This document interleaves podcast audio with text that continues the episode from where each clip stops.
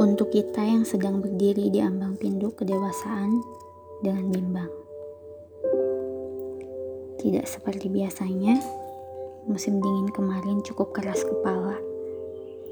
Ketika sudah tiba waktunya memberi kesempatan bagi musim semi untuk hadir. Ia tetap bersikukuh dan baru beranjak pergi setelah diancam oleh gaduh di akhir April. Belum tuntas musim semi tua memperbaiki posisinya, musim panas muda telah sigap menduduki kota. Bunga-bunga dan dedaunan menjadi korban dalam pertarungan kedua musim itu. Bunga aprikot, forestia, azalea, magnolia, royal azalea, dan sakura tidak bisa berkembang sesuai urutannya, sehingga mekar bersamaan. Dan tidak terasa, musim dingin yang baru telah berlalu, berganti menjadi musim panas muda. Dan kita kehilangan musim semi.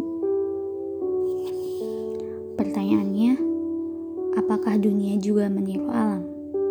Sebagaimana alam kehilangan musim semi yang damai, dunia juga tengah kehilangan anak muda yang bersemangat. Anak-anak muda yang seharusnya bermimpi setinggi langit, justru menghabiskan masa mudanya dalam persaingan ujian masuk universitas yang ketat. Tersingkir dari pertarungan dengan nilai-nilai dan harus berjuang setingkat lebih keras dan kejam. Lalu tiba-tiba, suatu hari terdampar sebagai orang dewasa.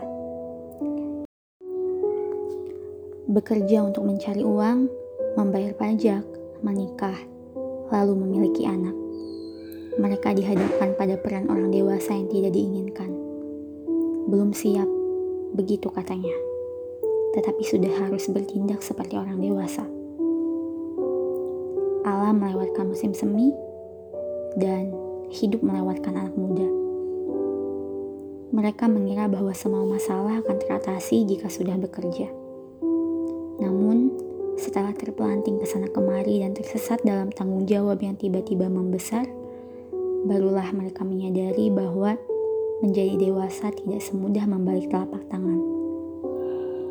Anak muda mungkin memperoleh masa mudanya secara alami, tetapi tidak demikian halnya dengan orang dewasa.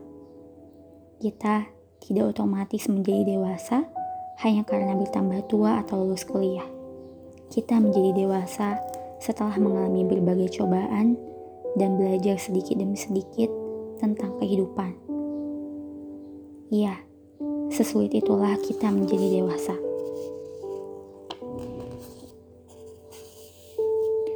Masa kekecewaan, persaingan semakin sengit ketimbang sebelumnya.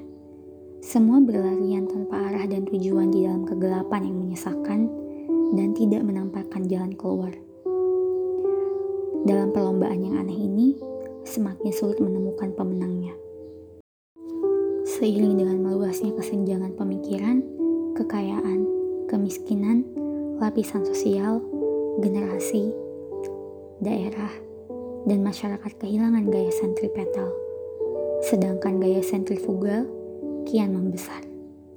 Sementara itu, orang-orang yang seharusnya menjembatani perselisihan malah mendorong dan memanfaatkannya. Musim kekalahan bagi orang-orang biasa menjadi semakin panjang. Perekonomian stagnan, politik lesu, bahkan masa depan menjadi suram. Kondisi sosial yang lebih terbuka malah semakin menyesakkan. Maka betapa mengherankannya, kita merasa lebih khawatir, padahal ada perusahaan dan pemerintah yang melindungi kita. Dalam pergolakan zaman yang seperti ini, yang paling lelah adalah anak muda dewasa yang baru akan menginjakkan kakinya ke dunia. Anak muda dewasa, sebutanku bagi pendatang baru dalam masyarakat yang tidak bisa lagi disebut anak-anak, tetapi juga belum cocok disebut orang dewasa. Masa-masa sebagai seorang pelajar yang dilindungi telah selesai, tetapi mereka juga belum bisa diperlakukan sebagai orang dewasa. Mereka masih tertatih-tatih dalam dunia orang dewasa. Persaingan tidak mudah karena bekal mereka tidak banyak, dan mereka masih canggung dengan peraturan baru di dunia yang kini dihadapi. Masyarakat yang dingin tidak mudah memberikan toleransi kepada para pemula. Mereka yang telah terbiasa dengan buaian sekolah akan memerlukan lebih banyak percobaan untuk terbiasa dengan logika kejam yang sudah ada. Dunia semakin kesepian. Semua orang sibuk dengan pekerjaannya. Tidakkah hal ini ironis? Alat komunikasi yang memudahkan hidup, seperti ponsel atau internet, berkembang dengan pesat. Tetapi rasa simpati dan komunikasi nyata malah semakin memudar. Dulu, tidak ada media seperti Twitter atau Instagram. Yang ada hanyalah manusia. Keluarga saling bercakap-cakap dan teman saling bertemu, saling memperhatikan, serta merasakan sakit bersama-sama. Ada seseorang yang mendengarkan cerita kita. Meski masa muda katanya menyakitkan, tetapi mungkin lebih bahagia daripada sekarang saat sudah dewasa. Namun, itu hanyalah kebahagiaan di dalam akuarium. Cahaya yang konstan, suhu yang hangat, keluarga dan teman yang hidup bersama-sama, makanan yang diberikan pada waktunya.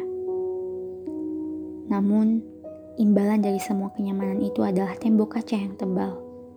Walaupun tidak ada sedikit pemuda yang merasa telah mencicipi dunia, mungkin itu adalah dunia yang terlihat dari balik pelindung bernama keluarga dan sekolah.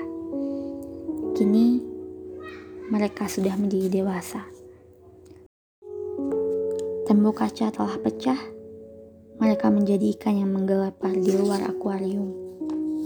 Tidak ada lagi air hangat, lampu yang terang, dan asupan makanan. Terlebih lagi, sendirian, keluarga dan teman di dalam akuarium ini kini tidak terlihat lagi. Berbagai masalah dalam hidup tidak teratasi sepenuhnya, tetapi kita tidak bisa menceritakannya kepada siapapun karena sudah dewasa dan harus dipendam sendiri di dalam hati. Tidak bisa mengeluh sakit, meskipun merasakan sakit. Yang lebih parah, setelah menjalani hidup yang sibuk dan tenggelam dalam kelembapan kehidupan sosial, penderitaan itu dianggap wajar. Lalu, semakin lama kita tidak bisa lagi merasakan sakit, dan karena takut menjadi manja bila mengeluh, akhirnya rasa sakit itu hanya dirasakan sendirian. Orang dewasa sering mengeluh tentang anak muda. Dulu kami tidak begitu. Kenapa anak-anak zaman sekarang kok seperti ini? Tapi pikiran yang sama juga melintas saat melihat orang dewasa zaman sekarang. Sepertinya dulu tidak begitu. Kenapa orang dewasa zaman sekarang seperti ini? Belakangan ini, orang dewasa seperti tidak bisa berperilaku selayaknya orang dewasa. Mereka selalu salah dan merasa menderita. Kenapa? Penderitaan anak muda berasal dari kekhawatiran, sedangkan penderitaan orang dewasa disebabkan oleh cobaan. Saat masih sekolah, aku melihat orang dewasa sebagai sosok yang sangat tangguh. Ya, aku mengira aku pun akan setangguh itu jika sudah dewasa dan mendapatkan pekerjaan.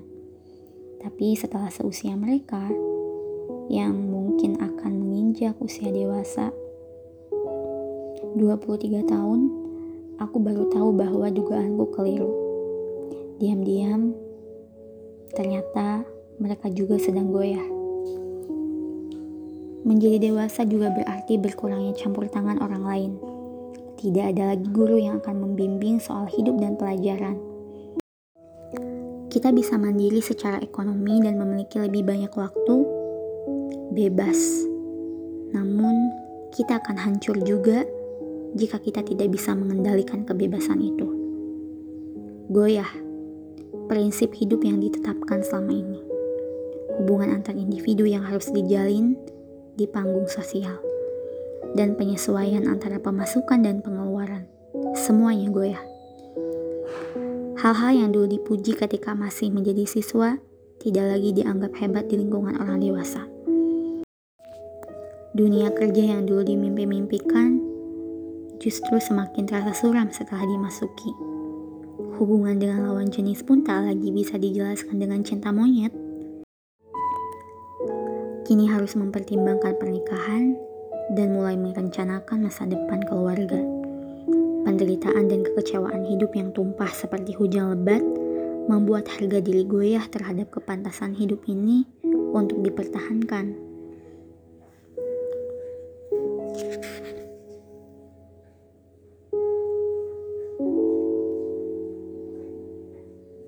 Satu hal yang ingin aku tanyakan, bagaimana? Apakah kamu sudah dewasa? Maka untuk kamu yang sedang bertumbuh dewasa, selamat datang di kehidupan sebenarnya. Semoga berhasil.